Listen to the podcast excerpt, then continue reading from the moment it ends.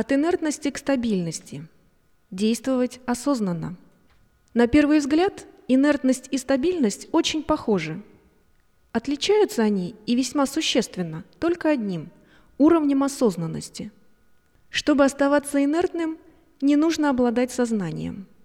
Чтобы достичь стабильности, необходимо пройти все фазы движения, освоить их и объединить в том состоянии динамического равновесия, которое свойственно душе, действующей активно и сознательно. Развитие сознания вместе с приобретением и осмыслением жизненного опыта – вот что является нашей задачей, если мы стремимся к подлинному знанию. Мы должны двигаться от изначального бессознательного покоя к непрерывной активности, исходящей из самого центра нашей сущности и объемлющей все наше бытие. Действие, понятое таким образом, является шагом по пути эволюции.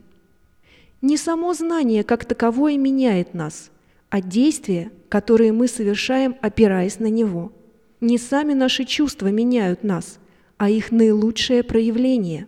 Точно так же можно сказать, нас обогащает не накопленная энергия, а та, которую мы привели в действие. Ход истории меняли не сложенные в бездействии руки.